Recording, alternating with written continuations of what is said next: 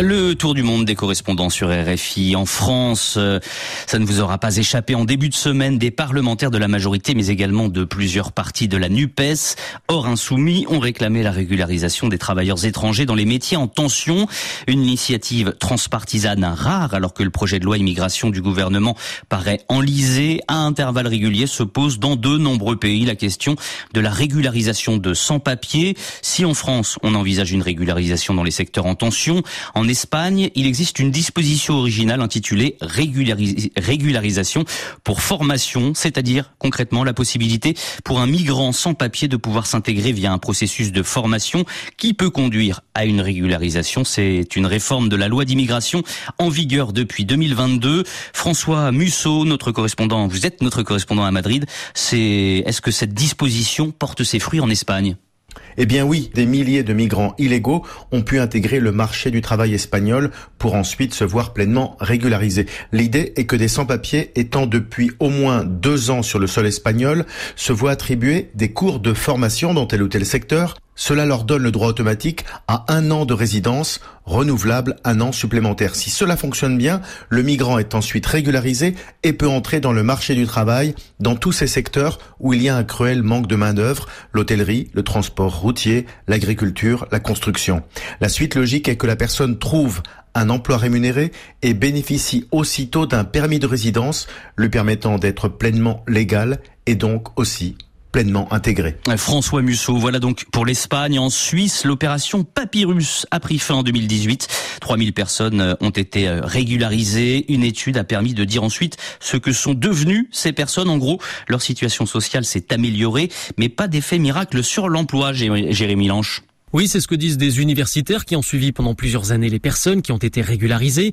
Premier bénéfice, c'est pour la vie sociale. Dès qu'elles ont obtenu un statut et des droits, eh bien, ces personnes ont pu retrouver une vie à peu près normale, voyager pour revoir leur famille. Ça a un impact direct sur leur santé mentale, sur leur santé tout court aussi, avec plus de facilité pour se faire soigner, pour trouver un logement. Pour l'emploi, en revanche, l'effet est un peu plus mitigé. Souvent, les papiers ne suffisent pas à trouver un emploi bien rémunéré, surtout quand on a travaillé très longtemps dans le secteur informel, mais enfin, le bilan est globalement positif. Sauf que Papyrus a ses limites. À Genève, on voit un effet de rattrapage avec une baisse très sensible des régularisations et un durcissement des conditions maintenant que l'opération est terminée. Jérémy Lanche, correspondant de RFI en Suisse et outre-Atlantique du côté du Canada, on travaille depuis presque deux ans sur un programme sans précédent de régularisation des sans-papiers. Un programme qui aiderait les employeurs à combler la pénurie de main-d'œuvre. Contrairement à des versions différentes, il s'étendrait à un grand nombre de personnes sans restriction sur leur lieu de provenance ou encore leur statut. Le document euh, toucherait non seulement le droit du travail, mais permettrait aussi aux bénéficiaires de pouvoir rester sur le territoire, Pascal Guéricola. Le programme de régularisation actuellement discuté porte sur l'accès à la résidence permanente. En clair, cela va permettre aux personnes concernées d'avoir accès aux mêmes services que tous les autres citoyens. Ils ou elles pourront donc se faire soigner, s'inscrire à une formation, percevoir des allocations familiales. Des droits fondamentaux hors d'atteinte pour l'instant pour les sans-papiers. La dernière régularisation d'envergure au Canada date de 1973. Aujourd'hui, elle pourrait toucher de 80 000 à 500 000 personnes sans statut.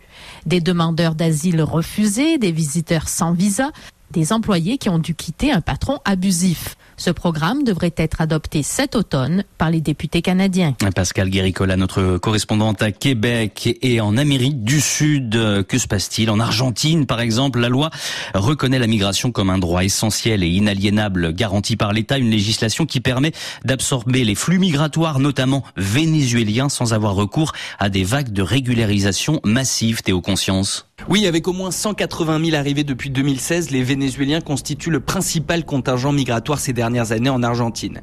Ils ont eu la possibilité de déposer une demande de résidence en tant que représentant d'un pays du Mercosur, en dépit du fait que le Venezuela soit suspendu de l'organisation depuis 2016. Une politique qui s'inscrit dans la longue tradition d'accueil de l'Argentine qui reçoit chaque année des dizaines de milliers d'immigrés, principalement latino-américains.